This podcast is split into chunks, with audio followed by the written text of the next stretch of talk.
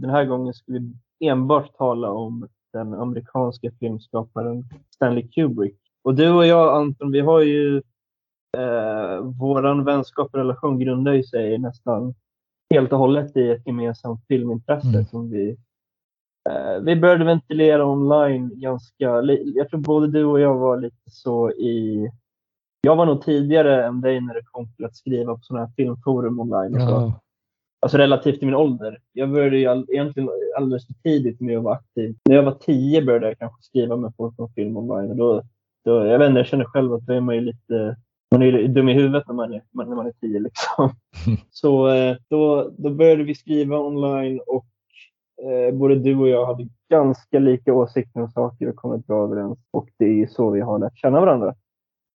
Ja, eh, det är intressant. Där på filmsidan hette ju ett av dina första konton i alla fall något med Stanley Kubrick. Ja, för honom. hette Stanley, Stanley Kubricks spöke. Hette jag. Just det. Stanley Kubricks Ghost på engelska. Så då, då var redan, redan när jag var tio och äntrade den här eh, virtuella världen av att interagera med, med äldre människor om film online. Redan då var alltså Kubrick var redan då helgjuten favorit. Liksom. Alltså, talhusgud redan när jag var tio. Liksom. Och det kändes som att jag redan då hade, jag hade sett alla hans filmer då. Jag eh, uppskattade dem alltså extremt mycket. Eh, verkligen liksom på, på ett sätt som jag... Alltså mitt sätt att se filmerna har ju ändrats, men inte mitt sätt att uppleva filmerna om du förstår vad jag menar. Mm. Alltså jag, kan, jag har en eh, kontext nu av massa mer intellektuella fenomen eller företeelser som jag kan koppla eh, filmernas tematik och, och, stil till och, och referenser och, och ja, litter, litterära referenser, bla bla bla. All, allt som man lär sig med åren. Eh, men upplevelsen är ju detsamma. Och, eh, min, min, absolut första upplevelse med Stanley Kubrick, det var, det var 2001. 2001 A Space Odyssey som det heter på engelska. Och vi kommer ju komma till den senare så jag behöver inte gå in och analysera den nu. Men eh, alltså att se den filmen när man befinner sig i ett tillstånd innan, eh, det, är också en annan grej som man kan gå in mycket på, alltså det här med när man blir vuxen så tappar man verkligen någonting fenomenologiskt. Jag tror att du har varit inne på något liknande, men ja. man, alltså man blir mer fäst vid det ontologiska som vuxen och, och det fenomenologiska blir på något sätt eh, det blir reducerat till något mindre relevant. Och de här intrycken man får kan man avfärda lättare när man är äldre. Det är väl en av anledningarna till att man inte blir lika rädd för skräckfilmer när man är äldre. Liksom. Mm. att man, har, man kan alltid rationalisera allt. Och, ja, men som jag var inne på, man har en helt annan kontext och en annan hjärna. Men att uppleva 2001, jag kanske var sju, eller något sånt. Och det var ju bara att det gick på tv. Och jag hade, jag tror att det var på den tiden då eh, Dagens Nyheter alltid eh, om något gick på tv så gav Dagens Nyheter så tips. Liksom, den här ska man se. De hade det vid tv-tablån. Där de här filmerna sticker ut. Och då hade de skrivit någonting om 2001 att det var liksom en av världens bästa filmer. Det var science fiction. Och då bad jag min farsa spela in filmen helt enkelt. Mm. Eh, och så gjorde han det och så såg jag den faktiskt själv hemma när mina föräldrar var på någon fest eller någonting. Alltså intrycket var nästan så pass starkt att det blev lite psykosartat. Alltså just eh, framförallt när filmen tog slut, alltså hur den slutar var verkligen någonting som jag inte kunde... Eh, ja, men lite så jag var paralyserad eh, eh kognitivt i liksom några dagar efteråt.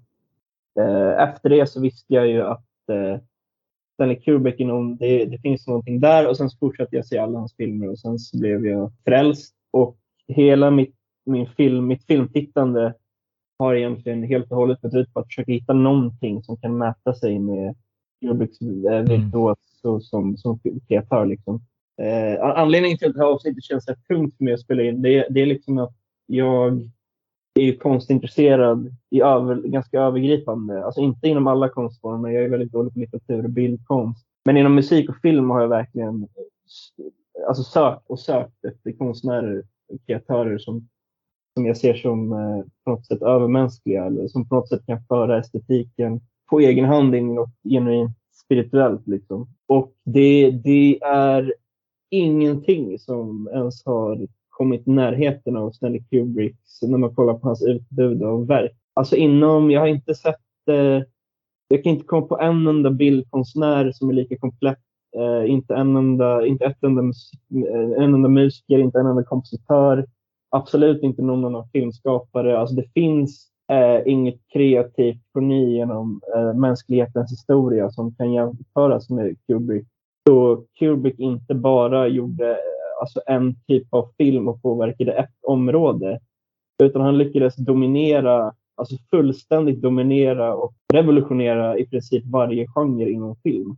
Eh, och det, det, är många sådana saker som hur lång tid det har tagit för folk att komma ikapp hans verk. Alltså att filmer som 2001 och Ice Wide Shut när de kom, ingen gillade dem riktigt, folk blev besvikna och sen har det tagit några år, eh, kanske en generation egentligen, innan, innan liksom det har kommit ikapp. Innan människan har kommit ikapp Kubrick, så att säga. Eh, singulära, eh, stat, alltså hans status som en, en, en kreativ kraft som borde vara idealet för alla konstnärer Eh, i, i mänskligheten helt enkelt. Jag tycker det är ett, ett faktum. Ja, jag tänkte på, på det med övermänsklig där att han det är verkligen det signifikanta tycker jag för honom både som tema att människan försöker överträffa sig själv men också i hur han skapade Exakt. filmer för det är ju intressant sant det med autörer inom film att ofta är det ju att det är ganska enkelt att se det som någon som Ingmar Bergman, att det handlade om familjeförhållande och förhållande till Gud, att det är väldigt explicita teman, men det är det inte riktigt på samma sätt hos Stanley Kubrick. Man får leta lite mer efter vad det är som, som förenar eh, filmerna. Vad, skulle, vad tänker du om det? Vad är det som är typiskt för hans filmer när, när de behandlar så olika ämnen? Ja, nej, alltså det, det är ju det här med alltså människans, eh, mycket, väldigt mycket människans inkompetens, men inte människans eh, moraliska inkompetens tycker jag är liksom väldigt övergripande. Det, det är liksom från och med en viss punkt så handlar nästan alla hans filmer om eh, ondska på ett ganska distinkt sätt, eh, eller mörker kanske är ett bättre ord. Och det är väl det att han när han behandlar de här ämnena så är han, han blir väldigt lätt ironisk eh, på, på ett speciellt sätt. Och jag, jag, det är väldigt svårt för mig just att beskriva Kubricks ironi. Men det är väl mer att han ofta lyckas kombinera så många, ofta estetiska motpoler, eh, som till exempel att eh, eh det kan vara väldigt snyggt, symmetriskt, eh, liksom eh, städat eh, fotoestetik eh, samtidigt som det som händer är eh, extremt hemskt och eh, karaktärer kan vara är ofta väldigt eh, ondskefulla eh, och misslyckas väldigt ofta.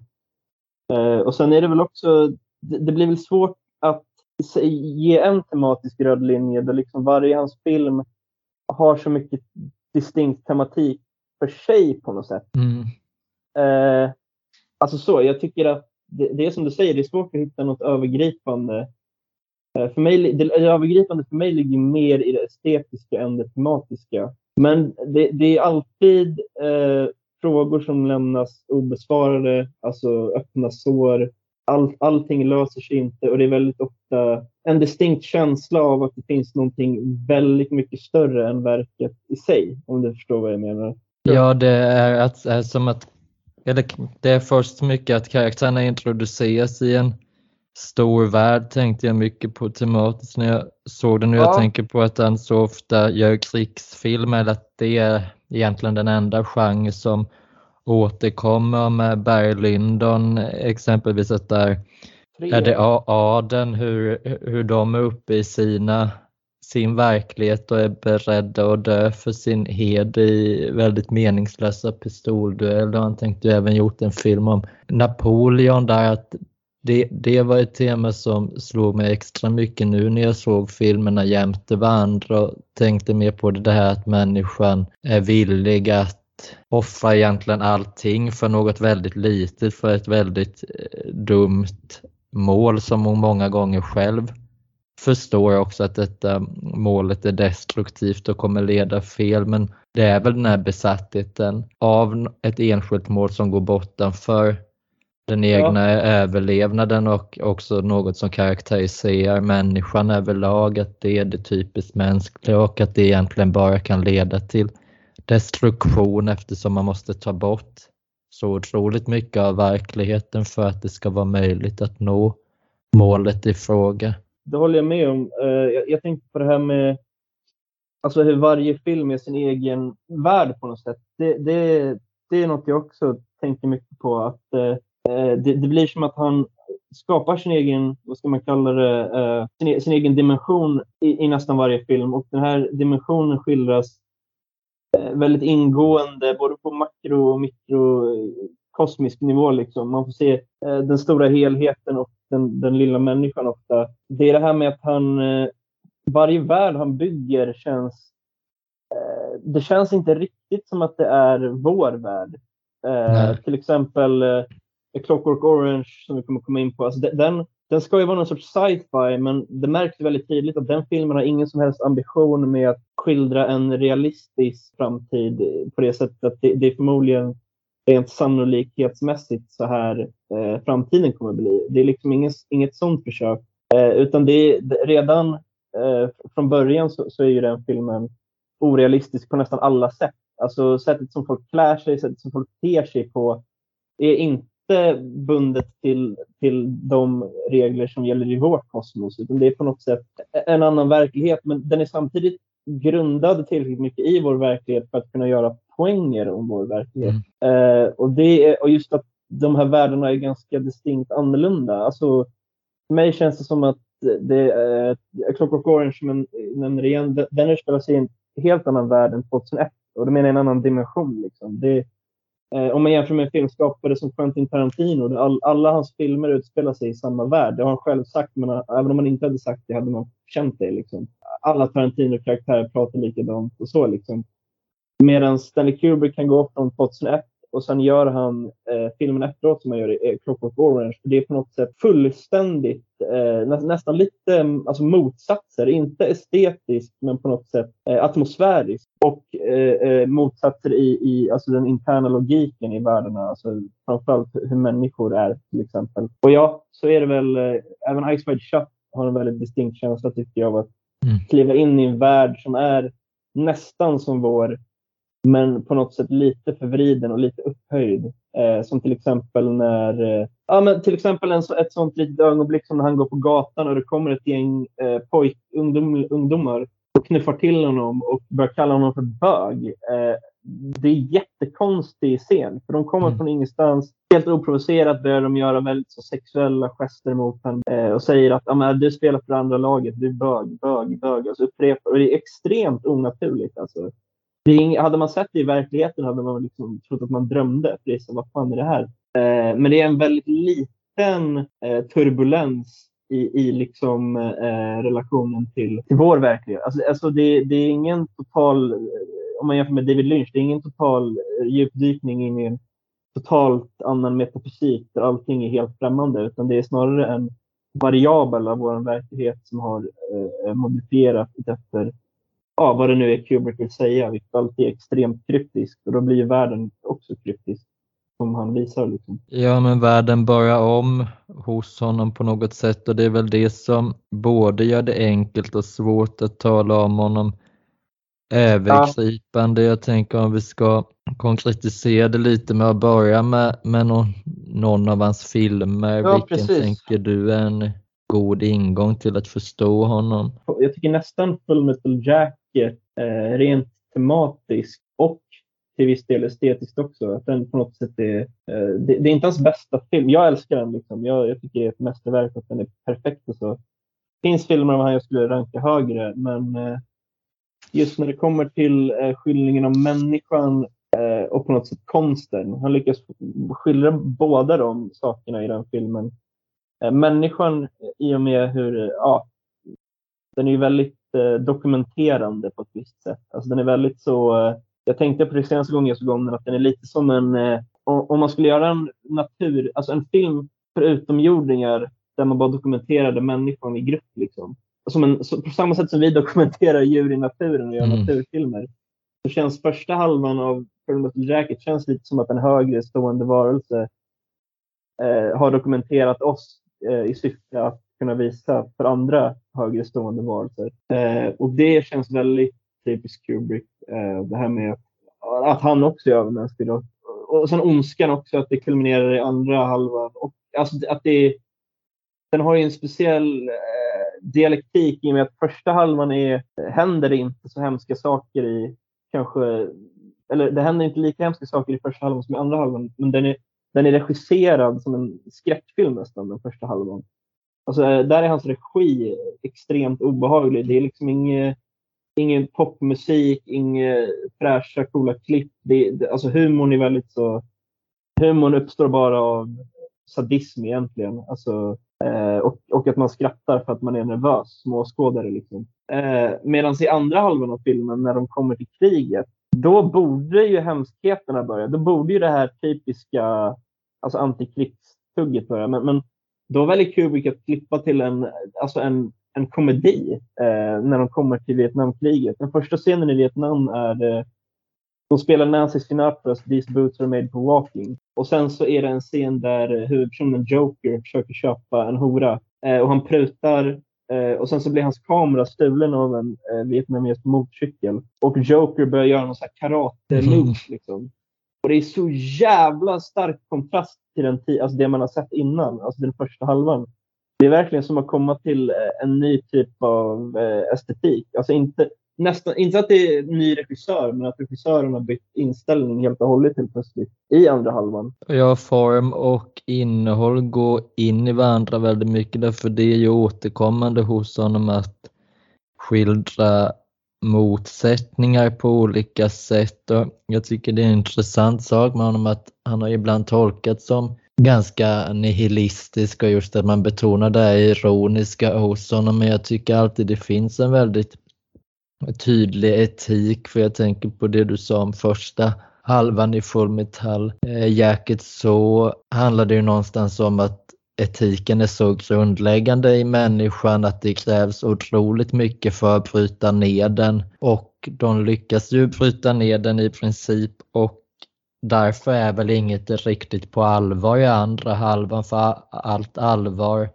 hörde till när karaktärerna fortfarande såg en mening i livet men det gör de inte i andra halvan. Det är något lite religiöst där i hur eh, alla karaktärer verkar bli ska man säga, det är som ett dop. Eh, som att de, de blir döpta in i att, att gå från att vara på något sätt empatiska människor till att vara alltså, verktyg för ett högre syfte enbart. Liksom. Och de, de ställer inga... Eh, idén om att ens ifrågasätta varför man befinner sig i kriget är i sig ett skämt. Liksom. Eh, det blir som eh, att Eh, ja, men ett kugghjul i en klocka blir självmedvetet och får börja liksom ifrågasätta sin plats där. Liksom. Det, ja, det, det är bara komiskt. Eh, och just jag tänker på att de, alla karaktärer får eh, nya namn eh, alltså i kriget. Alltså ingen, inte en enda karaktär har ett normalt namn. Man vet, de heter saker som Animal Mother, Rapperman, Joker och så vidare.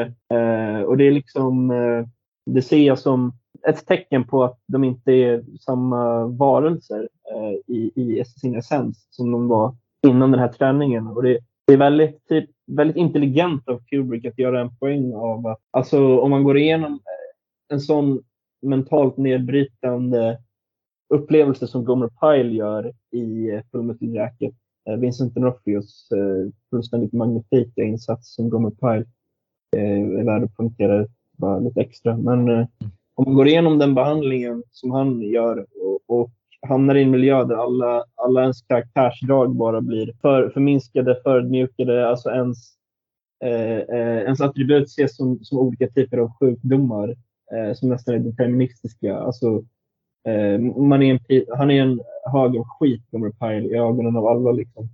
Och sen det här med kollektiv bestraffning, det här väldigt extremt obehagliga scenen när de misshandlar honom med, med tvålar en, en extra grej i den scenen det är att Joker eh, blir, lite, blir lite av en kompis till Gomer Pyle.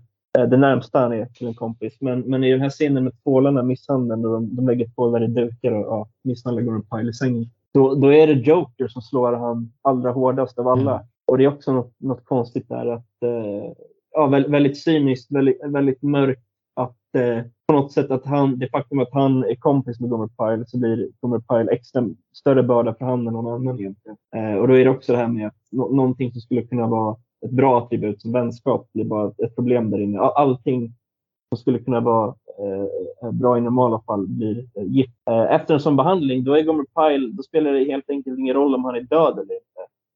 Eh, för jag tänk, det jag tänker är att eh, det finns, Gomer Pyles blick ändras gradvis genom hela filmen. Och han når en viss punkt där jag tycker att det, det är någonting Vincent D'Onofrio kan göra med sina ögon, att det är så distinkt brist på mänsklighet.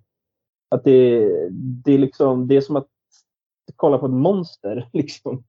Jag tänker framförallt scenen på, på badrummet när, när Gomer Pyle slutligen tar hem på eh, Arlie Ermis karaktär, eh, skjuter honom och sen skjuter sig själv. Att vid det laget så har Gomer Pyle redan varit död eh, ett tag. Liksom. Han, har bara inte, alltså han, han har varit ett vandrande lik. Eh, liksom, det finns inga, inga spår kvar av det, eh, av det som han var innan. Det, det är väl lite som eh, om man byter ut alla plankor på ett skepp efter ett tag är det fortfarande samma skepp som det var innan. Då, liksom.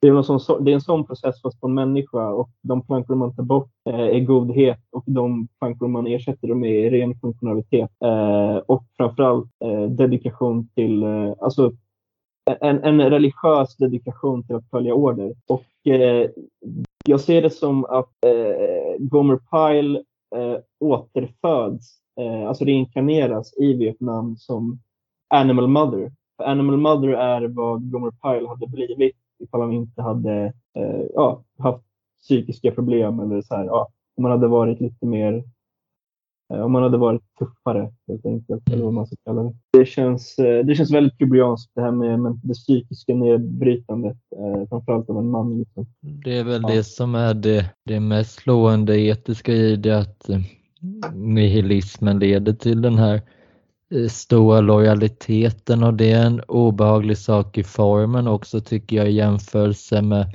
flera av hans andra filmer att de här motsättningarna som finns eh, som exempelvis 2001 motsättningen mellan eh, människan och det vetenskapliga slutar ju en väldigt tydlig syntes där när det här barnet bildas i slutet. Men i Full Metal Jacket känns det mer som att det är en cykel mellan den här nihilismen och lojaliteten, att nihilismen kan tömma människan och fylla henne med den här lojaliteten och den här lojaliteten åker snart ut ur henne och då kommer nihilismen in igen och så är det bara en evig process av detta vilket väl gör det till hans kanske mest skräckfyllda ja. film på ett sätt som inte heller riktigt finns i i The Shining som ju är en skräckfilm utan den här Nej. är mer till formen en skräckfilm. Ja, och sen tänker jag också på eh, hur, eh, alltså hur sexualitet är så starkt kopplat till nihilism eh, i, alltså i, i det moderna samhället. Att, jag vet, jag är Kubrick var väldigt noggrann med att inte uttala sig för mycket om till exempel politiska saker eller budskapet i sina filmer om det fanns något politiskt där. Och jag tror att politik är alldeles för eh, banalt för, för, att man ska prata om med Kubrick. Liksom. Men jag tror inte han var ett fan av hela ja, post 60-tals eh, samhället. Alltså den sexuella frigörelsen, på något sätt postmodernismens uppkomst, eh, droger, eh, blev liksom, eh, drogkulturen florerade och har numera blivit liksom eh, en, en, global rörelse mer eller mindre, alltså drogliberalism. Men jag tror eh, både i Clockwork Orange och Full Metal Jacket visar han på något sätt hur den moderna nihilismen som, som har kommit i och med sekularisering. Det, det, det som det, det bland annat har resulterat i är att när alla, alla värden, eh, allt egenvärde försvinner ur världen på något sätt. Att det enda som finns kvar att beakta då, att ta vara på är, är stundningar av njutning. Då, då finns det egentligen bara sex och droger kvar. Alltså kärleken i sig blir ju eh, som metafysiskt impotent i och med nihilism. Liksom, för att det, allt kan reduceras till, till eh, kemikalier i hjärnan och så. Och just i Full Metal Jacket är det väldigt... Jag tycker den här filmen har en relation till sex som är väldigt eh, intressant. Alltså det finns väldigt mycket så att eh, eh dels lite mer tråkiga så här, freudianska grejer. Eh, det, det finns scener där de går runt och marscherar och tar sig själva på könen och på vapnet och sjunger en visa. Liksom.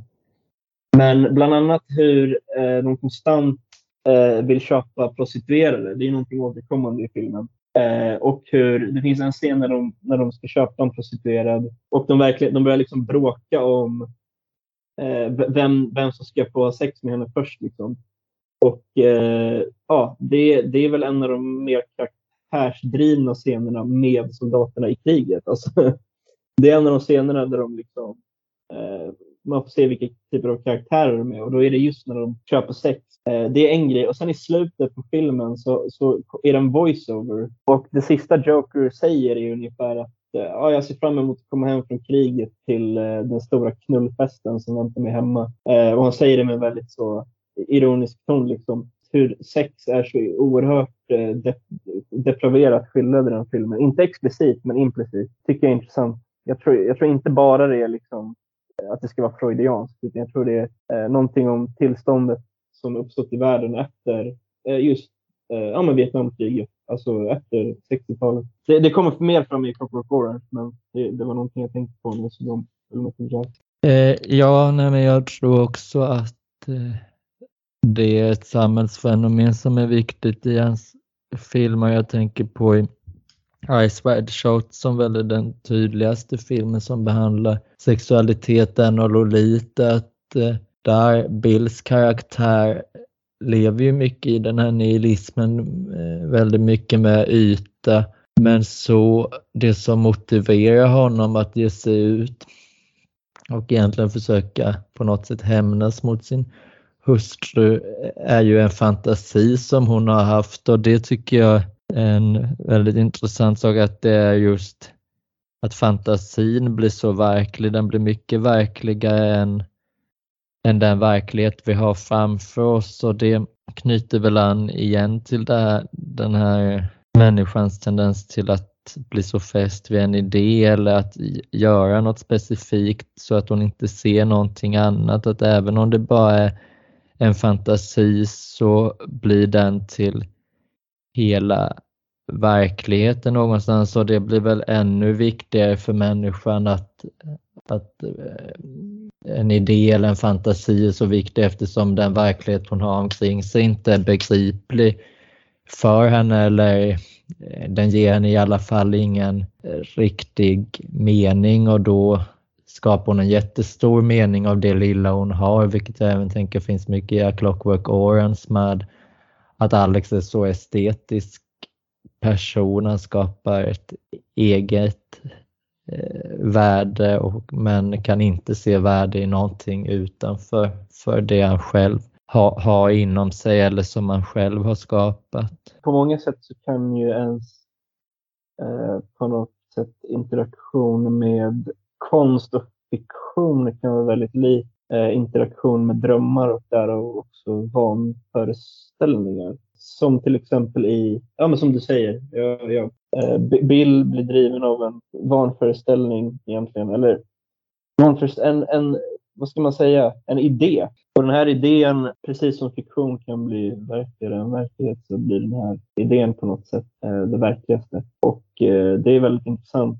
Jag tycker för övrigt att om vi snackar lite om de två huvudkaraktärerna i Iceberg Chat så eh, jag tror både du och jag har snackat om att Alice, alltså eh, Nicole Kidmans karaktär, eh, känns li alltså lite ond på något sätt. Mm. Alltså, eh, hon, verkligen, eh, hon verkligen planterar den här idén i Bills huvud. Mest för att provocera, verkar det som. Alltså att hon tycker han har en förlegad syn på, på kvinnor eller någonting så hon målar upp det här scenariot för att demonstrera en poäng. Liksom. Eh, men det är ju väldigt så onödigt provokativt av henne. Och eh, det är också en senare scen i filmen när hon, eh, när hon ligger ner och skrattar. Mm. Hon sover och så skrattar hon i sömnen. Och sen så vaknar hon och då, så, då, då är Bill i rummet och han har sett henne skratta då, och så säger hon att jag hade precis en mardröm. Ja, den var så himla hemsk. Jag hade sex med alla de här männen, jag var otrogen. Åh nej. Det, det, tycker jag är helt sjukt obehagligt, just den scenen. Att hon eh, i drömmen verkligen skrattar hon och sen vaknar hon och på något sätt direkt kan ljuga för Bill. Liksom. Eh, så det är väldigt, väldigt mystiskt. Eh, ja, den, den, filmen tycker jag mycket känns som att, eh, hur ska man säga, du kliver in i en verklighet och Bill som karaktär är rätt jag tycker han är rätt tråkig karaktär. Eh, jag har alltid tyckt det, men det faktum att han är ganska lågmäld, inte så excentrisk, har inte så jättemånga äh, jätteintressanta egenskaper. Han, han, han, det enda man vet är att han är do- läkare, va? doktor. Mm. Äh, för det, stol- det stoltserar han med hela tiden. Hela tiden att han är doktor. Men, men det faktum att han är så lågmäld och lite porr gör att världen runt omkring han kan tas upp bättre av åskådaren. Det blir också det här unika med att man delar alltid upplevelsen med Bill. Eh, när han kommer till ett nytt ställe kommer man också själv till ett nytt ställe och man reagerar ofta på samma sätt som han gör. Han tycker någonting är mysko, tittaren tycker något är mysko. Han kommer till ett nytt ställe, tittaren kommer till ett nytt ställe och får se någonting för första gången som man aldrig har sett det. Liksom. Eh, och det faktum att han är så pass lågmäld och typ, inte alls som till exempel eh, eh Jack Nicholas, Jack Torrance i, i, The Shining eller Alex DeLarge i Clockwork Orange gör, gör att världen i Ice White Shut blir lättare att, att ta till sig för att man fokuserar mer på det som är runt omkring Bill snarare än Bill själv.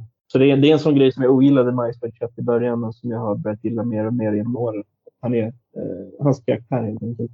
Jag tycker han kontrasterar väldigt väl med, med Alice där i att han är ju han är ju mer inne i deras värld för jag tänker där om man igen ska tänka eh, dialektiskt med Kubricks filmer. Jag ser mycket Ice Wide Shots som att mm, sexualiteten är någonstans tesen av familjen blir antitesen till det och den slängs någonstans spill ut ur och försöker väl någonstans förstå det mer ursprungliga i människan men lyckas väl inte riktigt ja. med det och där tänker jag också att ritualen får en väldigt stor betydelse för det är ju någonstans gränslandet mellan fantasi och verklighet och det är väl där stora delar av filmen rör sig, det är gränslandet mellan, mellan det fantiserade, fantiserade och verkliga. Det är intressant för just den eh, ritualscenen, eh, det är en av de absolut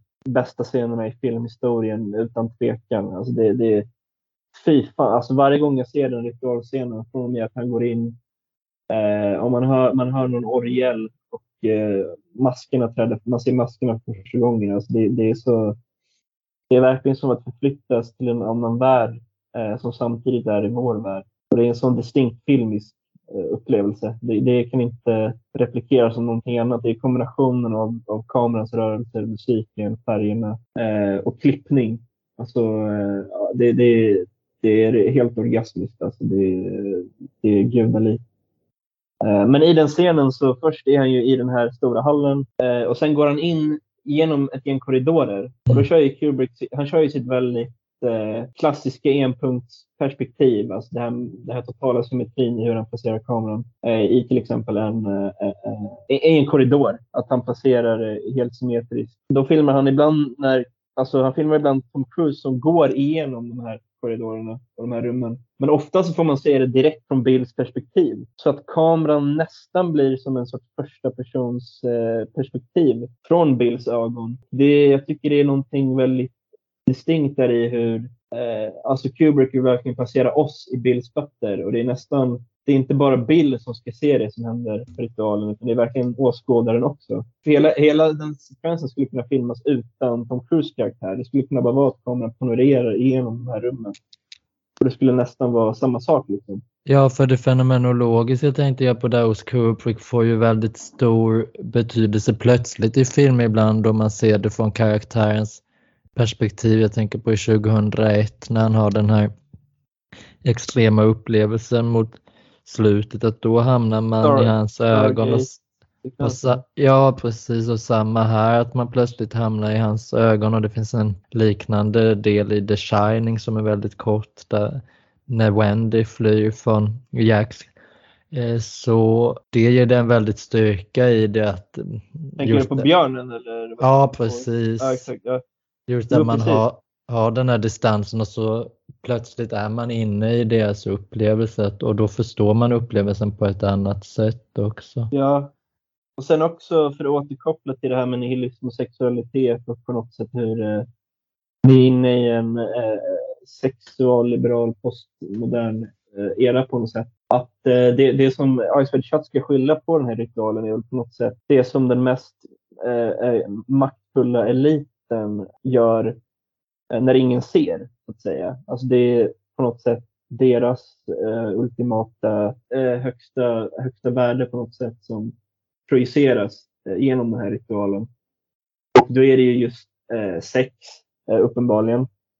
Men det är också någonting eh, väldigt pornografiskt i, i, i det, på det sättet att eh, många av sexakterna som skildras är, är, omöjliga. Trots att de på Origin, Origin har eh, masker på sig så simulerar de ändå oralsex med varandra. Vilket in, uppenbarligen inte går för de har masker på sig. Och det, det, det, tycker, det tycker jag är väldigt intressant. Jag tror det måste nästan vara medvetet för det, det är Kubrick. Liksom. Men att, eh, att inte ens njutningen eh, är relevant längre utan, utan bara voyeuristiska i, i att kunna titta på det och på något sätt konsumera det alltså helt, eh, ba, bara som Eh, sexuell sakens skull. Alltså inte ens den, den, den det fenomenolog, fenomenologiska i njutningen har något egenvärde. Utan det är bara på något sätt bilderna av det. Och det här med att Bill också inte deltar i Origin utan att han bara betraktar den. Eh, till skillnad från kanske Alex DeLarge som till exempel själv eh, deltar i, i, i eh, gruppsex. Eh, att, att eh, det känns som att nu gjorde han ju den här på 90-talet, så internetporr var inte riktigt den grejen. Eh, men jag har alltid sett eh, ordersekvensen i Iceberg Shot som på något sätt eh, förheligande av det pornografiska Eh, snarare än det erotiska. Eh, ja, jag tycker att Bill blir extra intressant i det att han vill ju hämnas på något sätt och han vill ju gå upp i det, det här som de ägnar sig åt i ritualerna men han kan inte riktigt det att han är en ovanligt etisk karaktär för att vara Stanley Kubrick. Det skulle man Det måste väl vara den mest etiska protagonisten han har haft sen typ Lolita kanske? Alltså om man tänker hans mer moderna. Ja, jag tänker så för man, man kan ju tolka det som en passivitet hos honom men jag ser det ändå som att han har en botten i sig själv som många av karaktärerna i regel inte har och att han går vinnande ur filmen även om det inte kan verka så genom att han aldrig gick så långt som, som krävdes för att han skulle kunna genomföra sin hämnd mot Alice. Jag tänker även på det att han är nära att köpa en prostituerad, ja, och att eh, det visar sig sen att hon har diagnostiserats med HIV, att han var så nära döden men överlevde så att säga. Att ja, det är nästan lite moralistiskt.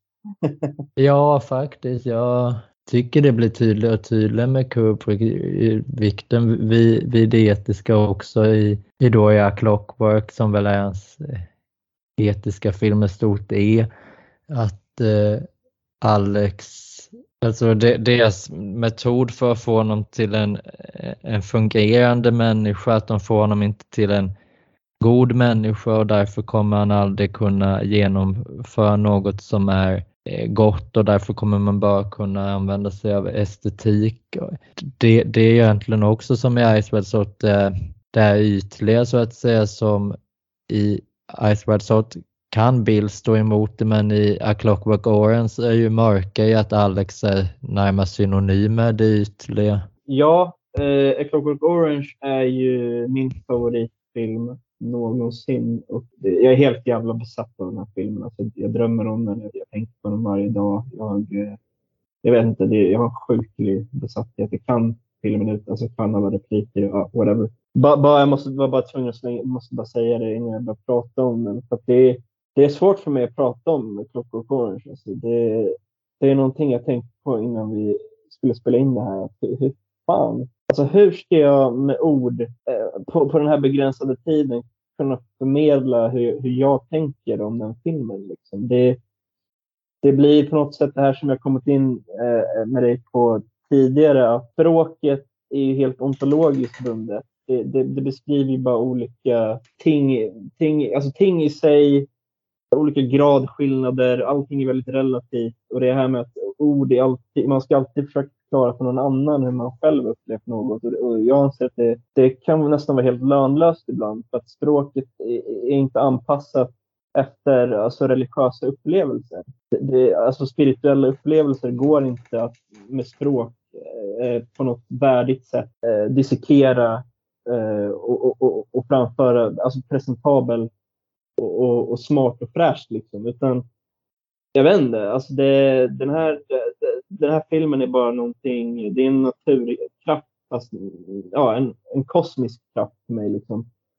Eh, så, så jag, om jag ska säga något om den så är det väl att eh, jag, jag, tycker att eh, jag tycker att allt inom konsten på ett eller annat sätt går att finna i A Clockwork Orange. Alltså om man rent banalt ska gå in på filmgenrer så, så det, det, redan där så, så, inser man ju att den transcenderar ju varenda stämpel och varenda kategori. Liksom. Du, du, du kan inte kalla den för komedi, du kan inte kalla den för science fiction, du kan inte kalla den för drama. Du kan inte kalla den för, alltså det finns ingen genre som du kan stämpla Clockwork med och, och, och, och det skulle eh, vara helgjut, klockrent och helgjutet. Liksom, det, det, är väl det mest ytliga. Men sen att filmen på något sätt går längre än det. Att den, den rör om koncept och på något sätt kombinerar kontraster Eh, så kompromisslöst och ändå så naturligt. Eh, att, att den, den når verkligen in, den, den, når, den lyckas beröra det här som jag ändå tror är Kubricks fundament. Eh, nu, nu snackar du mycket om att han har mer etik i sig än vad man först kan tro. Men, men alltså estetik som den högsta etiken ser ju jag eh, som Kubricks slutgiltiga poäng egentligen. Eh, alltså inte, han demonstrerade det helt enkelt. Och i Clockwork Orange demonstrerar han det dels genom hantverket, dels genom estetiken, men, men också tematiskt på något sätt. Att, eh, alltså Alex DeLarge, han, han kan göra de här handlingarna, alltså utföra våldtäkt och på något sätt göra det konstnärligt. Alltså den här våldtäktsscenen i filmen, man får ju aldrig se våldtäkten, alltså penetration eller så. Men han bryter sig in i författarens hem. Eh, just att det, det, det här musikaliska som träder fram, alltså att han sjunger samtidigt som han misshandlar det här paret, Alex. Då. Eh, och att det, det, det är verkligen en, ett bra musikaliskt nummer. Alltså han, eh, han raserar ju huset i takt till texten. Liksom. Och han till och med misshandlar dem, ger dem slag eh, eh, eh, med samma rytm som i låten han sjunger på, då, Singing in the Rain av Grace Kelly. Eller vad fan det och, och, och, och, i den scenen, så, så på något sätt, det, det, är väl det hemskaste som kan hända att de bryter sig in i ett hus, våldtar eh, en kvinna inför hennes man, liksom, tvingar hennes man att se på. Men att det är, det är genuint roligt. Alltså det är genuint härligt. Och jag kan liksom inte komma ifrån den känslan. Alltså hur, nu är jag äldre, jag är mer etisk nu än när jag var ung. Jag, är så här, jag försöker sträva efter att vara en någorlunda moralisk eh, individ. Eh, så här, lite smått dissident, men ja. Men jag kan inte komma ifrån just den scenen att det är, det är, in, det är inte det att det är skräck och humor eh, samtidigt, utan det är att skräcken och humorn slår ut varandra och ersätts av något helt nytt som vi helt enkelt inte har kommit på något ord för den. Eh, det är den känslan jag får. Det är, det är som att se en färg eh, som en ny färg helt enkelt. Alltså, det finns inget sätt att beskriva det. Och, och det, det är väl den känslan jag har med Clockwork Orange, att den transcenderar allt. Alltså tid, rum, rätt, fel. Eh, alltså all, hel, allt som kan ses som binärt. Eh, allt ontologiskt blir helt irrelevant. Och eh, jag vet inte. Det, det är också, det tematiska i filmen är att hans etik är ju helt utbytbar av utomstående alltså faktorer och utomstående, eh, alltså en läkare till exempel kan ge henne en medicin som gör att han måste bete sig etiskt. Men, men om etiken kan påverkas av bara liksom, eh, godtyckliga kemiska eh, alterationer Eh, i, i, i hjärnan, då, då, då, kan inte, då kan etik omöjligen ha ett egenvärde. Alltså om den helt enkelt kan manipuleras på det sättet. Då, då blir, vad kvarstår då i Clockwork Orange? Jo, det är musiken, dansen, alltså poesin i, i, det, i varje replik är ren poesi. Eh, varje klippning är, är i sig eh, ett konstverk. Och just att de talar ett annat språk som, som inte finns. Och, och det är inte som i Sagan om ringen, att det är ett påhittat språk i en annan värld, utan det är helt enkelt vårt språk eh, muterat. Eh, och även där eh, ser se jag hur, hur Kubrick alltså bryter ner språket som, som på något sätt eh, grunden till, till, all, eh, till, till all filosofi, till all etik. Eh, att både språket är så relativt eh, och på något sätt bara påhittat godtyckligt. Och att eh, etiken som ändå kommer från, alltså internt från människor att den kan påverkas så enkelt av externa saker, då är det bara estetiken och konsten kvar som har egenvärde. Och det är väl så jag känner för den här filmen. Och det är någonting som jag verkligen har burit med mig alltså, i hela livet nu. Att jag, jag, när jag ser på världen, jag, jag, jag, kan, alltså, jag kan inte känna, ta, inta etiska positioner nästan. Jag, jag vet, du kanske har märkt det, men jag, alltså, jag, det är väldigt svårt för mig att inta en position där jag moraliskt ska bedöma någon och utvärdera någon. Och ja, på något sätt sätta en, eh, nästan som en procenthalt eller volym på hur, hur bra det här, det här är rent etiskt. Liksom jag har extremt svårt för det. Allt jag ser är ifall någon lyckas beröra de här heliga punkterna, vilket är poesi, humor, eh, musik. Alltså det, det, det är det som har värde. Allt annat kan egentligen brinna. Alltså, så. Ja, nej, det... är lite längre utlägg, men ja. Ja, men det är intressant för då ställs man ju inför sin egen värdering i den här filmen. För jag instämmer i att det är vad den säger någonstans, att estetiken är det som blir kvar. Men jag tycker ändå den säger att detta är eh, något tragiskt eller detta med att etiken alltid kommer förlora över estetiken eftersom estetiken är mer euforisk helt enkelt än vad etiken är av människan.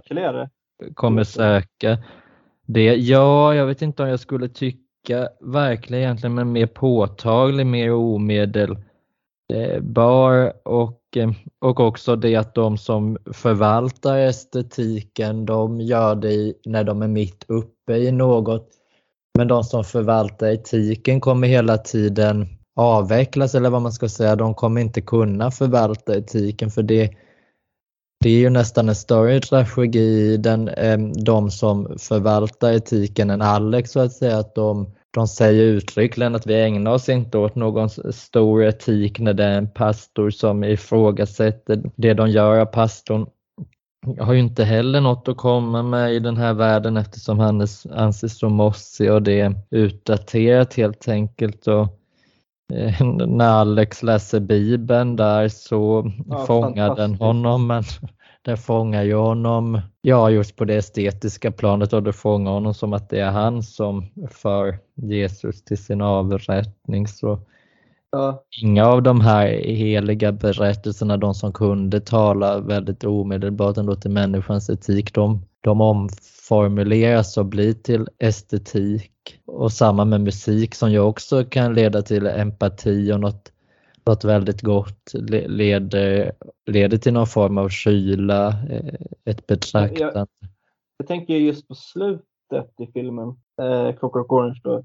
Alltså där tycker jag min poäng eh, nästan cementeras. För då har vi, då har vi att han, eh, han har gått igenom den här eh, cirkulära resan. Det kan vi också gå in på. Formen i Clockwork Orange är helt briljant. Det, det, kan vi gå in på. Men eh, just att han, han är tillbaks till att eh, vara sig själv med bara sina interna instinkter. Eh, med sina interna instinkter, icke, alltså icke per, inte, eh, inte perverserade av, av, av den här utomstående behandlingen. Då. Eh, så, så han är tillbaka till sitt normala jag. Och det avslutas helt enkelt med att han, han eh, Alex DeLarge, eh, hans eh, eh, husgud är ju Beethoven, Ludwig van Beethoven. Och eh, just hur, när Alex har blivit etisk, det, det är kanske ses mer som ett komiskt i filmen, men jag tycker det är extremt signifikativt det här att han inte kan lyssna på Beethoven längre när han blir, eh, så kall, när han blir etisk. Alltså när han blir oförmögen att begå ondska blir han också oförmögen att ta till sig den största, mest eh, eh magnifika estetiken som, som han känner till men just att han, det, det, är, det är någonting väldigt viktigt i att han samtidigt som han blir etisk också blir oförmögen att vara estetisk på samma sätt. Och att Kubrick där medvetet målar upp det som en motpol. Och sen i slutet när han då blir botad, då, då slutar det med att eh, de kommer in med ett gäng högtalare och på högsta volym eh, bara blästar om Beethoven. Och eh, det slutar med att man får se Alex ansikte då, och han, han uppnår ett visst tillstånd jag tror du vet vad jag menar. När mm. han sitter där och gör tummen upp och ler och sen helt plötsligt transformerar han. Det ansiktsuttrycket han gör där efter ett tag, det, det, är på något sätt gränslandet mellan orgasm och alltså cerebral eh, pares, alltså CP-skada. att han blir på något sätt eh, helt dum i huvudet och samtidigt upplyst. Eh, och sen klipper det till när han har sex med en tjej på ett bröllop. Eh, och det tänker jag också, det här med motpoler och eh, mycket alltså dialektik, tes, antites. Att där, där blir det en syntes där i slutet mellan Eh, det traditionella eh, eh, romantiska och det här hedonistiska eh, psykedeliska fascismen som Kubrick kallade det. Eh, I och med att han har sex med en kvinna och det verkar vara som på ett bröllop. Liksom. Och att det står vad som ser ut att vara en överklass står och applåderar åt honom. Och sen, ja, I was cured all right, det sista, det sista som sägs i filmen. Jag vet inte, där, där tycker jag det cementeras att etiken är så böjbar, så relativ, men att estetiken är så kristalliserad eh, fenomenologiskt att den helt enkelt, den går inte att förneka. Den går inte riktigt att eh, eh analysera eller diskutera eller ändra du kan inte, du kan inte liksom argumentera dig fram till en ny tes inom eh, estetik som skulle bevisa att eh, Beethoven var dålig. Liksom. Det går inte. Eh, men inom, inom etik och moral finns det alltid det här med att eh, det är inte lika givet helt enkelt. Och jag ser det som att han i alla fall i Clockwork Orange försöker framhäva estetik som det högsta värdet eh, i och med slutscenen. Ja, jag tänker ändå att ett problem med estetiken ställs inför att den inte kan just att den inte kan bestå eh, med att Alex har egentligen ingen självbevarelsedrift vilket gör att han ganska snart hamnar i fängelset och är villig att hjärntvätta sig bara för att komma ut, att han, han blir väldigt upprörd när Beethoven spelas till film, filmerna där men han har egentligen inget... Nazisterna. ja, men han har inget egentligt sätt att försvara det han tror på eftersom han inte tror på estetiken i en djupa innebörd. För att, för att tro på estetiken tror jag ändå att det krävs en etik som han aldrig kan ha. Därför är han fast i den här cykeln av eh, våld, eh, hjärntvättat bort ifrån våld, återfalla ja, till våld. Det finns ju ett problem där i att om jag säger att estetik är högsta värdet, så om jag då tar in värde som begrepp blir det ju på något sätt etiskt. Eh, så, så, det faller lite in på sig själv på det sättet. Eh, men jag skulle väl säga att eh, värde i det här sammanhanget blir det jag har varit inne på, alltså det här med ordens eh, begränsning när det kommer till estetik och fenomenologi. Liksom. Eh, att estetik blir på något sätt det mest verkliga värdet helt enkelt. Det är väl det, det är väl det jag återkommer till eh, på något märkligt sätt. Det är, ju, det är också en sån mot, motsägelsefullt. Estetik är ju fiktion och, och inte eh, rent ontologiskt är det svårt att säga eh, vad konst egentligen är. Eh, framförallt en fiktiv berättelse. Eh, ja men precis, motsägelsen i att ha det som högsta värde och samtidigt på något sätt avsäga etik som värde. Alltså värdebegreppet är ju sig etiskt. Så det, blir, det, det, det blir klurigt där. Men jag skulle, jag skulle säga att det har inte att göra med min eh, eh, intellektuella kapacitet att vidareutveckla det, utan det har att göra med att, språk är eh, ett eh, ganska medelmåttigt verktyg eh, för att eh, eh analysera konsten. Men eh, ska vi snacka lite om strukturen i Clockwork? Ja, det tänker jag vore intressant för den här är väl tydligast i, i dialektik egentligen att den börjar i våld, går över till straff, sedan kommer hämnd. Ja. Är, är bara en av nivåerna, sen finns det ju ytterligare. Ja, exakt. Eh, väldigt mycket dialektik i att eh, synteser och antiteser studsar på varandra fram och tillbaka. Men också att hela filmen har en eh, nästan helt perfekt cirkulär struktur. Eh, jag vet att jag har varit inne på det innan dig. Eh, den börjar ju med att han och hans gäng trakasserar olika människor. Eh, och då är det i ordningen, vad är det, först är det alkoholisten som de ger sig på. Ja. Sen tror jag det är den här våldtäkten och sen är det att han misshandlar sina vänner i den här slow motion sekvensen som är och sen är det då in i finkan. Det vänds upp och ner på vad eh, Alex kan ta till sig. Innan kunde han inte ta till sig etik, bara estetik. Sen så vänds det upp och ner. Han, kan, han är bara helt etisk. Eh, hans hans eh, känslomässiga respons på världen grundar sig nästan bara i det etiska. Eller i alla fall det som regeringen har bedömt är etiskt. Och eh, han kan inte njuta av estetik längre. Eh, så det vänds upp och ner. Sen kommer han ut och träffar sina offer i, i nästan samma ordning som, eh, han, som han attackerade dem i början. Då. Och då är det deras tur att få hämnd. Så då stöter han väl... Eh, först kommer han hem till sina föräldrar. Eh, de har... Det är en, kanske filmens roligaste scen. Eh, när de har en ny inneboende. som, eh, som har liksom... Ah, nej, han, han har hyrt Alex rum liksom. Och, eh, han är liksom... Hans, hans föräldrar har skaffat en ny son som är väldigt mycket mer så hel ille reko kille liksom som inte våldtar folk. Och Eh, det är väldigt så sorglig musik som spelas och Alex är helt förkrossad. Och han har en orm i början av filmen som jag gillar väldigt mycket. Så frågar han vad som har hänt med den ormen. Liksom. Så, är det, det var en olycka, vi var tvungna att avliva honom. Liksom. Och det, det är underförstått att det inte var en olycka. Utan att han bara ja.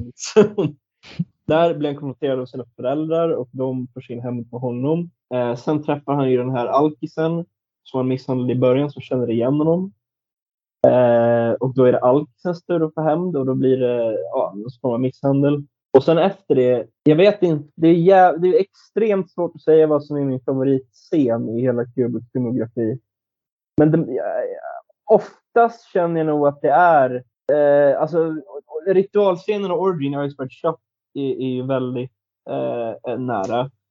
Eh, sista slutet på 2001 är väldigt nära vår favorit. Men jag tror min favoritscen är när Alex tidigare, hans brugis, eh, Pete och Dim, när de har blivit eh, poliser och hittar honom. Eh, och Alex tittar upp och så ser han Dim i polisuniform.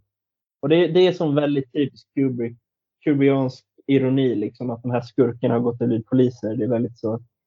Men sen eh, hela sekvensen när de tar honom till, de åker ut i skogen, tar honom till badkar, lägger hans huvud i badkaret och sen slår de honom eh, i ryggen mm. medan han drunknar.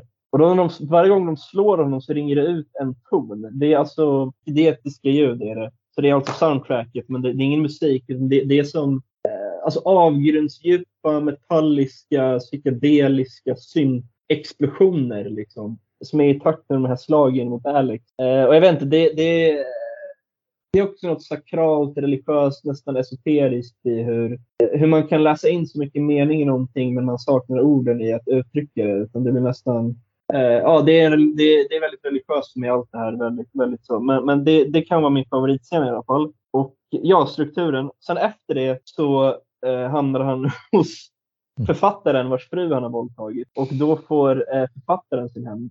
Eh, och sen så slutar det då återigen med att han hamnar hos auktoriteter, sjukhuset och regeringen. Och de eh, botar honom igen. Botar honom då till att vara eh, normal. Eh, och det är det här, ja, det, ja helt enkelt cirkelformat. Du har, eh, inte cirkel är väl fel, men väldigt, väldigt mycket dialektik i formen helt enkelt. Eh, att det först är massa teser, den andra halvan en massa antiteser och sen i slutet en syntes som resultat av allt det här. Liksom. Och ja, det, jag tycker att strukturen på Clockwork Orange är eh, helt perfekt. Det är en av de grejerna med filmen som verkligen cementerar den. Liksom. Ja, det är ju ett tema med, tänker jag, mycket hos honom det här förutbestämda att karaktärerna har egentligen inte så mycket till agens utan de är menade till vissa saker och följer med i vissa. Följer med i, ja, följer med i sitt öde kan man väl säga. att Det är tydligt också i en scen i Berglyndon som du och jag har talat en del om där Berglyndons eh, son plötsligt dör i en olycka och under hela den här tiden är det, är det ett stycke med Händel som spelas. Åh, oh, fan vad det är bra. Ja. Den, den scenen är helt förödande. Alltså. Total eh, som domedagsdeterminism. Bara via hur musiken används. Liksom, eh, ja, fortsätt. Ja, precis. För när händer musiken går över till begravningen när, när sonen eh, har dött i olyckan. Då, så det, det gör, gör också det etiska intressant att vara... För det, det är en tolkning som görs ibland av Clockwork att det handlar om fri vilja och så, men så har aldrig jag sett den för jag tycker nästan det är... Det ja, jag tycker nästan det är ett axiom hos Kubrick att människan inte har någon fri vilja ja. utan... Precis. i Clockwork utgår han liksom, verkligen från att människan inte har fri vilja. Liksom. Det, det är inte, han vill inte skapa en diskussion om det, utan han vet redan svaret så att säga.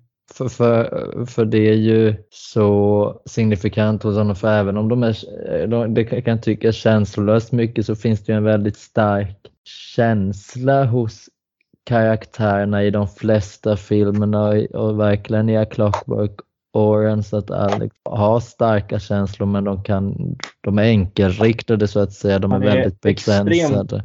passionerad är han ju, framförallt för Beethoven då, men även för våld. Alltså, han har ju samma passion för våldtäkt som han har för, för konst. Liksom, ja. Och jag vet inte, jag, har, eh, jag gillar Alex. Jag vet att du inte gör det, men jag, jag kan inte annat än att älska honom. Alltså. Det, det är väl om, om man godtar det här axiomet att frivilliga inte existerar, då blir det ju svårt att döma honom liksom, för hans handlingar.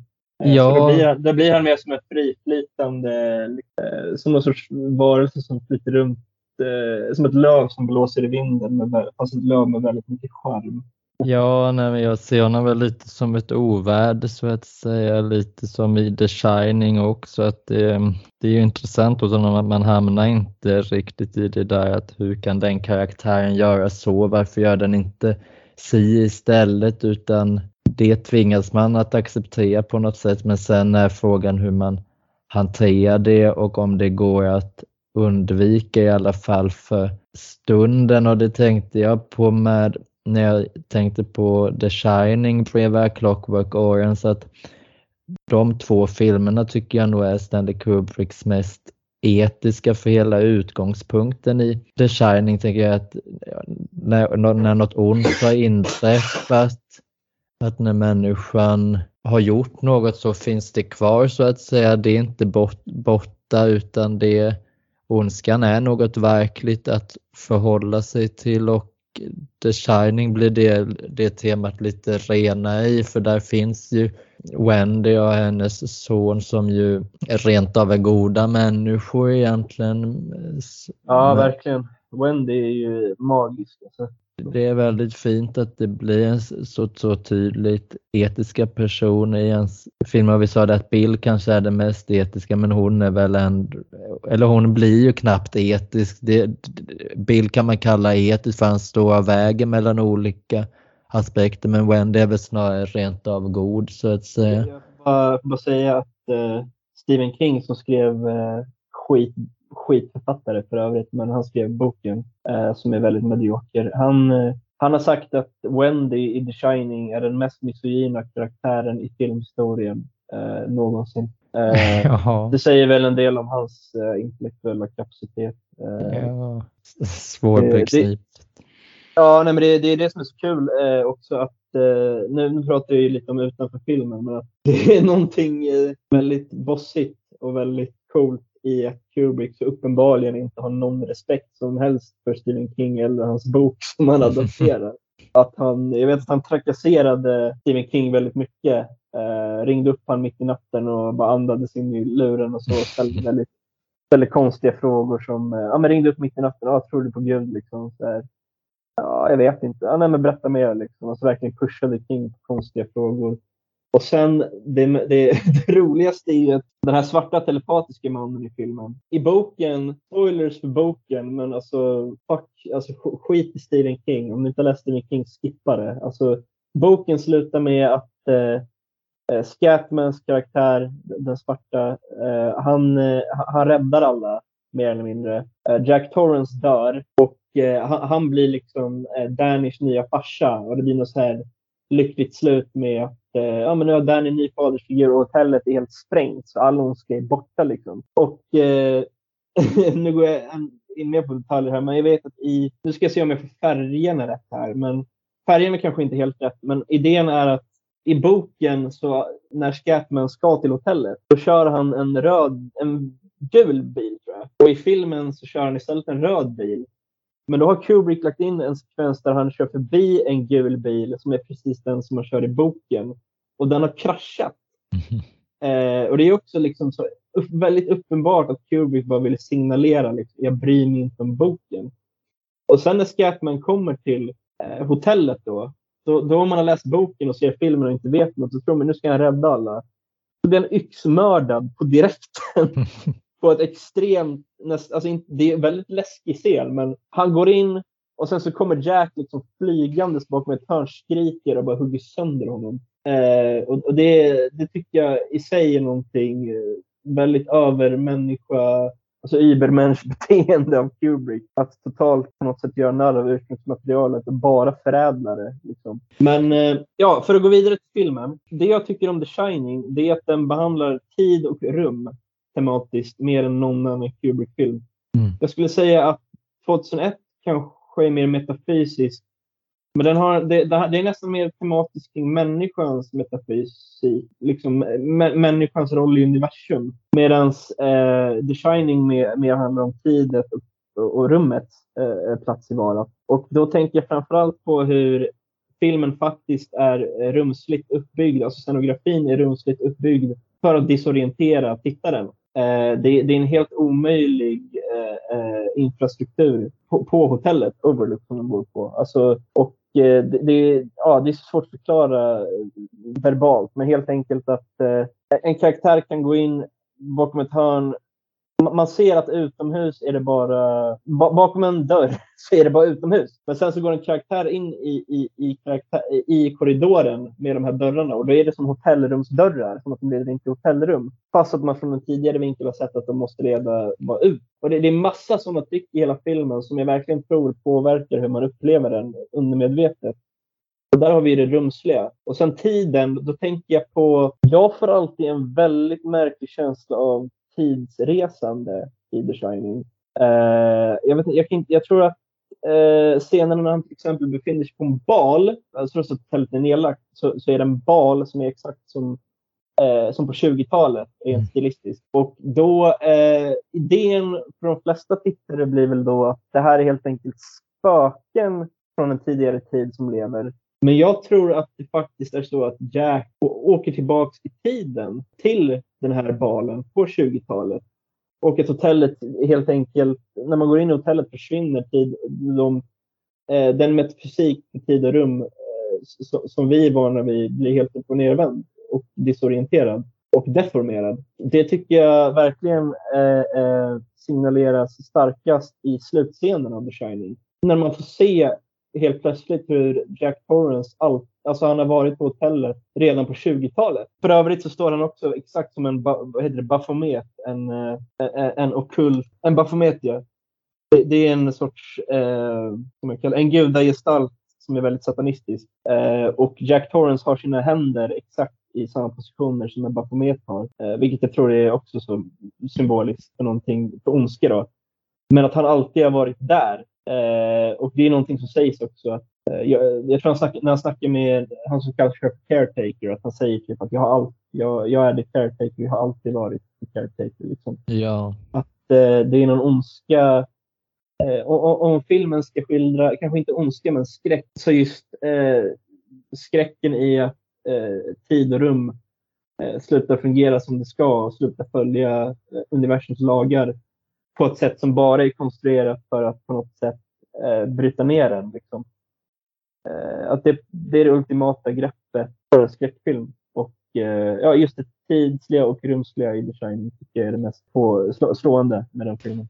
Ja, jag skulle nog till och med säga att det handlar om ondskan då, för jag tänker att det som gör att Jack åker tillbaka i tiden, jag tror också så att han verkligen åker tillbaka i tiden, tänker jag, ja. är för att han är i förbindelse med det onda och det, då spelar det ingen roll vilken tid det onda är, för det onda verkar fortfarande, det är kvar och det är kvar via honom och Wendy upplever det ju också mot slutet först väldigt, väldigt kort upplever eh, hon det. Det är väl egentligen att hon nu har hon på allvar erfarit vad ondska är, vilket väl är en del av hennes godhet, att hon är så god att hon inte ens har vetat vad ondska är, men där ser hon det och när hon ser det så upplöses tid och rum, eller tid tänker, i alla fall.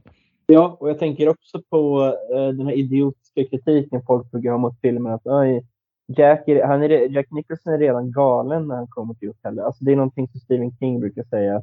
Jack han vara normal i början och sen bli galen, för det är ju hotellet som gör honom galen. Men jag tycker att det, det är uppenbarligen medvetet av Kubrick att göra honom galen snabbt och till och med eh, injicera känslan av att, eh, alltså att det inte ens är hotellet. Liksom. Att det är mer Jack från början är ond och att hotellet mer på något sätt har, har kallat dit honom eh, för att han hör hemma där, för att han har alltid varit där, för att han har alltid varit ond.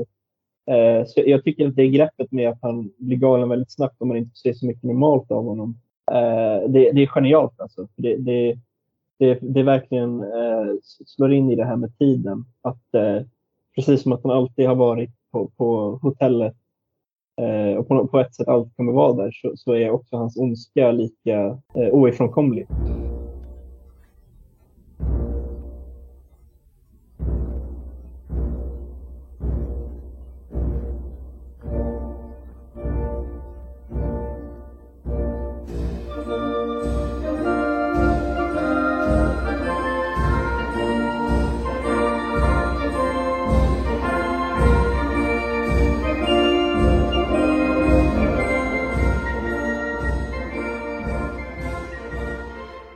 Fan ska man säga om 2001? Alltså det, är, det blir, för mig blir det som att försöka beskriva en form av hallucintripp. Liksom. Alltså no någonting som är eh, bortom vad man vanligtvis kan uppleva. Så jag vet inte, det är väl...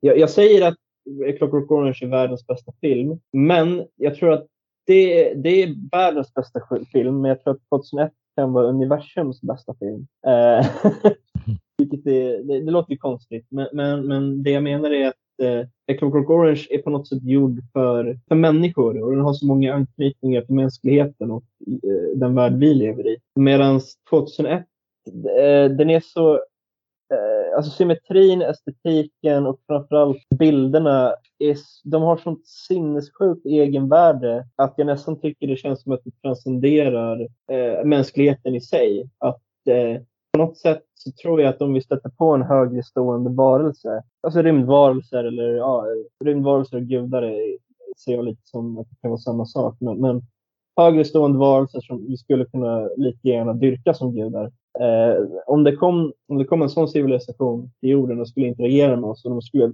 se ett konstverk, eh, då kände jag att det skulle vara helt lönlöst att visa dem till exempel Mona Lisa. Alltså Mona Lisa är ju ja, en väldigt tråkig bild liksom, om man inte vet historien bakom den. Alltså, och framförallt om man, eh, om man inte har den här kopplingen till mänskliga ansiktsuttryck och sådana saker, det här instinktiva som vi har. Men just idéerna som förmedlas via bilder i 2001, alltså bara det här med konstant, eh, det är tre delar liksom. Och eh, den första delen är vi, eh, jag vet inte, det är väl eh, i människans ursprungliga stadium när vi var, om man ska säga grottmänniskor eller ja, apmänniskor. Eh, hur upptäckten av verktyg transcenderar oss till nästa nivå, eh, då vi har blivit ett med verktygen.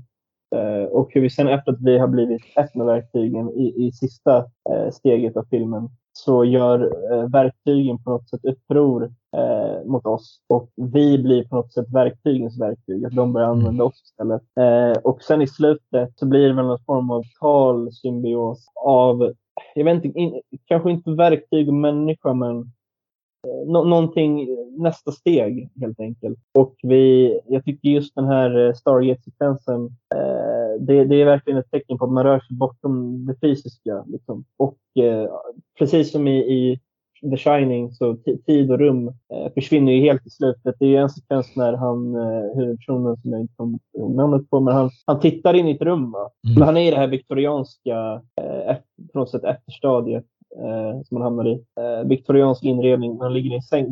Det är väldigt svårt att förklara, då får man gå in på liksom klipp för klipp. Men han, ja, man ser att han tittar in i ett rum, ser sig själv, så får man se han igen, titta och sen så klipper man bara till det han har tittat på, vilket är han själv. Det är väldigt så tydligt att, att tid och rum och på något sätt eh, orsak och verkan eh, helt och hållet som förgasas. Liksom. Och eh, sen i slutet då eh, den här rymdbebisen, jag vet inte riktigt, det, det ser jag bara som en symbol för att när vi väl själva blir gudar helt enkelt. Alltså när ett människofoster är mer signifikant än en hel planet. Storleken på människan människans minsta stadie nu är lika stort som en planet. Det ser väl jag som symbolen. Något som har underlättat den för mig var att förstå den. Ja, den, det spelas ju också Zarathustra, det, det stycket som ju kommer från Nietzsche då och att jag ser ja. den som väldigt Nietzscheansk hela filmen och överlag hos Kubrick, vilket på ett sätt är lite svårt att tala om dialektik för det är ju något ännu mer kaotiskt som är bortanför utveckling på ett sätt, även om man kan se, se det som utvecklande i, i 2001. För det, det jag i synnerhet tänker på är den metafor Nietzsche har i Sålunda talar Zarathustra med att anden blir till kamel, kamelen blir till lejon och lejonet blir till barn. Att aporna mm. tänker jag då är, är det rena så att säga, även om de är destruktiva och så, så är de är helt enkelt vad de är. Det finns det finns ingen motsättning där ännu egentligen. Men sen det här med kamel, att människan tar på sig laster, den vetenskapliga människan. Eh, det är ju så långt bort ifrån vad människan är, bara, bara det att man inte ser människan på, på jorden så att säga ju, säger ju mycket om henne. Hon har tagit på sig tyngder hon egentligen inte kan bära och eh, hon måste skapa något som, eh, som kan, kan bli mänskligt igen, vilket eh, ju, ju är draget i det med Hall 9000 där som är, så jag tänker står för, för lejonet och som står för den som kan slå sig fri från det den Eh, Eh, det som andra begär att den ska vara så att säga. Eh, Holland Townsend lyckas ju nästan överlista människan men i sista sekund lyckas människan vinna över honom och då sker ju någon form av symbios och till slut eh, skapas det här barnet och barnet tänker jag väl möjligen har fler likheter med, med det omedelbara så att säga med med andligheten att, eh, ja, att vetenskapen tar koll på sig själv och att det på så sätt är hos aporna i den och hos barnet i den. Det finns en renhet för de är tvingade att vara det de är. De kan inte ta på sig tyngder de egentligen inte kan bära. Så det är väl väldigt glada budskapet i den tror jag att vetenskapen är kortlivad. Det, det, det är det som är det intressanta med den, att den är väldigt, när den gjordes så hade de en uppenbar dedikation till att faktiskt vara vetenskapligt eh, trovärdiga och autentiska eh, i den mån att, eh, nu, nu kommer vi in på det tekniska här, men jag, alltså jag kan fortfarande inte förstå hur fan de gjorde den filmen. Alltså 2001, alltså rent tekniskt. Alltså jag kan inte...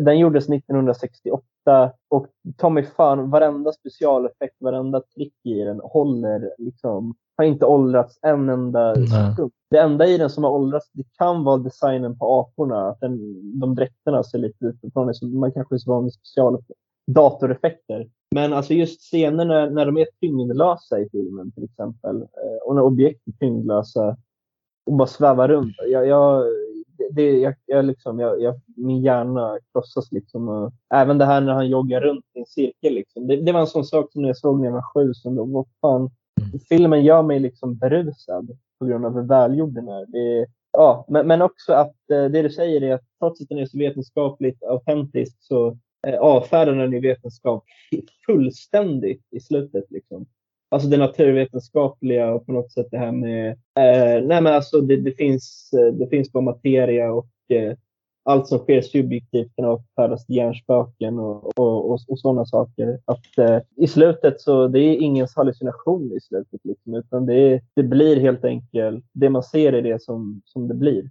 Eh, alltså den här rymdbebisen. Och, eh, och att den också inte på något sätt försöker förklara sig själv jag tänker att en film jag tycker blir mer och mer tydlig som väldigt Kubrick-artad film, alltså jag tycker är ett av hans främsta verk, är Lolita och eh, ja. jag har funderat på skälet till det. Jag tänker att den är ganska arketypisk i att det finns det här vi talar om då, där om man, när det är som mest enkelt då tes, antites, syntes, att det börjar ju Lolita någonstans i ganska enkel kärlek eller åtrå. Men så den här Hambet går ju väldigt långt för detta och det leder till eh, grymhet egentligen vid att han gifter sig med en kvinna för att vara nära hennes dotter och detta slutar ju slutar upp i en besatthet för, för Lolita och där tänker jag att det är Också en ty typisk Kubrick-sak det här att bli besatt i det lilla, att hon omkullkastar hela hans värld fast det är tydligt att hon är mycket manipulativ eh, mot honom. Ja. Att det egentligen inte kan sluta gott men det är som att det är likgiltigt egentligen och även om den är oetisk på många sätt finns det en etik i det tycker jag att, att eh, den här världen spelar inte så stor roll. Vår nytta vår, vår välgång i den här världen är inte det, det väsentliga så att säga. Det är en väldigt viktig uppfattning egentligen för att kunna ha en etik. Uh, ja, jag uh, har svårt att... Nej men jag tycker Lolita är skitrolig. Uh, och det har ju mycket att göra med, precis som i Dr. Strangelove, att han har hittat det ultimata skämtet. och det ultimata skämtet, det finns två ultimata skämt Eh, det ena är som man blir förälskad i någon som är ung. Eh, alltså att bli kär i typ en, alltså vara hebefil eller pedofil helt enkelt. Eh, det är det ultimata skämtet eftersom att kärlek är det mest givna för människan att dedikera sitt liv till. Liksom. Och det är den starkaste känslan, starkaste impulsen och på något sätt så all godhet i världen, när man talar om den, Eh, återkopplas alltid till just kärlek inför en annan människa. Men i ett fall där man är pedofil eller hebefil, så all den här kärleken, all den här positiva kraften kan bara resultera i eh, antingen extrem smärta för det subjekt du är kär i eller eh, att du blir eh, utmålad som eh, ett monster, vilket du kanske är, och ditt liv blir förstört och förmodligen båda två. Då. Eh, skämtet blir då att den godaste kraften blir eh, på något sätt eh, dödfödd och man får helt enkelt leva med det här dödfödda fostret av ens egen kärlek eh, och bära runt på det medan det ruttnar. Och ingen, ingen kommer ha empati för dig och det enda sättet du kan få det här fostret eh, till liv igen eh, är genom att trans, eh, transgressivt eh, träda över etiska gränser. Eh, så därför blir det oerhört komiskt för mig. Och det andra ultimata skämtet då i Dr. Strangelove, eh, det är ju att människans eh, hela strävan inom eh, framförallt det moderna projektet eh, vetenskap, naturvetenskap, eh, det moderna samhället, civilisation. Eh, hela målet med det är att vi ska kunna bo tillsammans, eh, vara friska och inte skada varandra. Och sättet vi har byggt upp alla pelare för att införa, eh, för att kunna bygga upp ett samhälle där, där eh, alla de här principerna gäller, så har vi behövt använda oss för det mesta av innovation inom vetenskap. Det är den vägen vi har valt. Att eh, Eh, med hjälp av eh, vetenskap skapar vi mer medicin. Vi lär oss bygga bättre byggnader. Vi lär oss eh, göra allt säkrare. Vi lär oss skapa mediciner som kan hjälpa folk psykiskt och så vidare och så vidare. Du fattar vad jag menar. Mm. Men och denna vetenskap till att vi har skapat eh, den ultimata eh, domedagsmaskinen, alltså att vi har skapat atombomber och kärnvapen, eh, egentligen eh, av samma, med samma typ av etik, med samma typ av strävan efter att utforska, expandera, eh, som vi har applicerat på, på det mer humanitära. Alltså det är egentligen samma verksamhet. Liksom. Och, att, och att vi då, människan, efter att äntligen ha nått eh, vårt mest briljanta tillstånd, det katalyserar vi inte genom att eh, till exempel skapa fred på jorden, utan eh, det blir helt enkelt att slutdestination blir att vi utrotar oss själva. Liksom. Eh, helt utan anledning egentligen. Eh, bara någon abstrakt dödsdrift som, som, som, har att göra med, ja, med så här, kränkta egon som leder till världskrig och sånt. Liksom. Eh, så det, de, de två filmerna ses som de ultimata komedierna för att de, eh, eh, de skildrar väl på något sätt hur det hur, hur det var, alltså komedi grundar sig i tragedi och eh, både Lolita och eh, Strangelove skildrar hur det, det, mest nobla och vackraste hos människan eh, slutgiltigen eh, eh, leder till eh, det absolut mest perversa och destruktiva. Och, eh, Lolita är ju fantastisk. Jag gillar nog inte lika mycket som du, eh, men framförallt med tanke på när den är gjord och hur den är gjord. Och ja, Peter Sellers är ju med också, så det blir ju guld. Liksom. Mm. Men ja, de två filmerna ser jag som som att de håller ihop lite, lite så här andligt. Jag gillar Dr. Strangelove mer Eh, men den, den är väldigt så farsartad och egentligen... Jag tycker att komedin i den ibland håller och ibland inte håller. Den, den håller lite sämre när det är eh, men lite mer så här skådespelarna ska vara lite clownaktiga och det ska vara kul. Det, det, det är väl inte det mest briljanta. Eh, men, men just liksom skämt som att när USA droppar sin första atombomb på Ryssland då, då är det en cowboy som sitter och, och rider rodeo på atombomben liksom, och är mm. helt i extas det, det, den typen av skämt är, liksom, det är så tidlöst det kan bli. Alltså, det kommer aldrig någonsin sluta vara sjukt bisarrt och sjukt jävla roligt. Och detsamma med eh, Peter Sellers när han är Dr. Strangeland. Och han så uppenbar, han är ju före detta nazistforskare. Eh, och han har så uppenbara problem med att liksom glömma bort att han inte längre jobbar för tredje riket.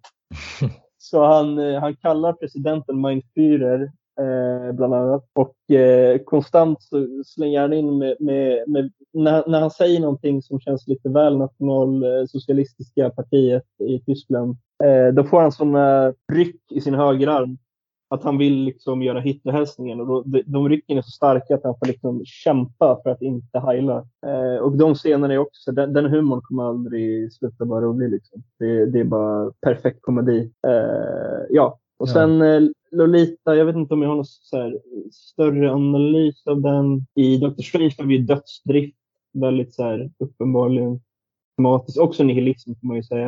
Eh, jag vet inte, Lolita känns väl lite som, en, inte en parodi, men en eh, komisk dekonstruktion av kärlek. Och eh, en kritik mot kärlek skulle jag också kunna se det som. Ja, att kärleken inte får plats i världen och att människan också är för människan är för liten egentligen och för, har för många dåliga sidor för att kunna förvalta kärlek eller förälskelse, vilket ju är typiskt Kubrick, människan fylls av något som hon egentligen inte är mogen att uppfyllas av. Och att kärlek eh, eh också, det blir som ett sjukdomstillstånd. Eh, att du ofta eh, vill bli botad det går inte att bli botad, så därför jag medicin. Och den enda medicinen som funkar är ju att praktisera kärlek med, med, med subjektet du är kär i. Liksom.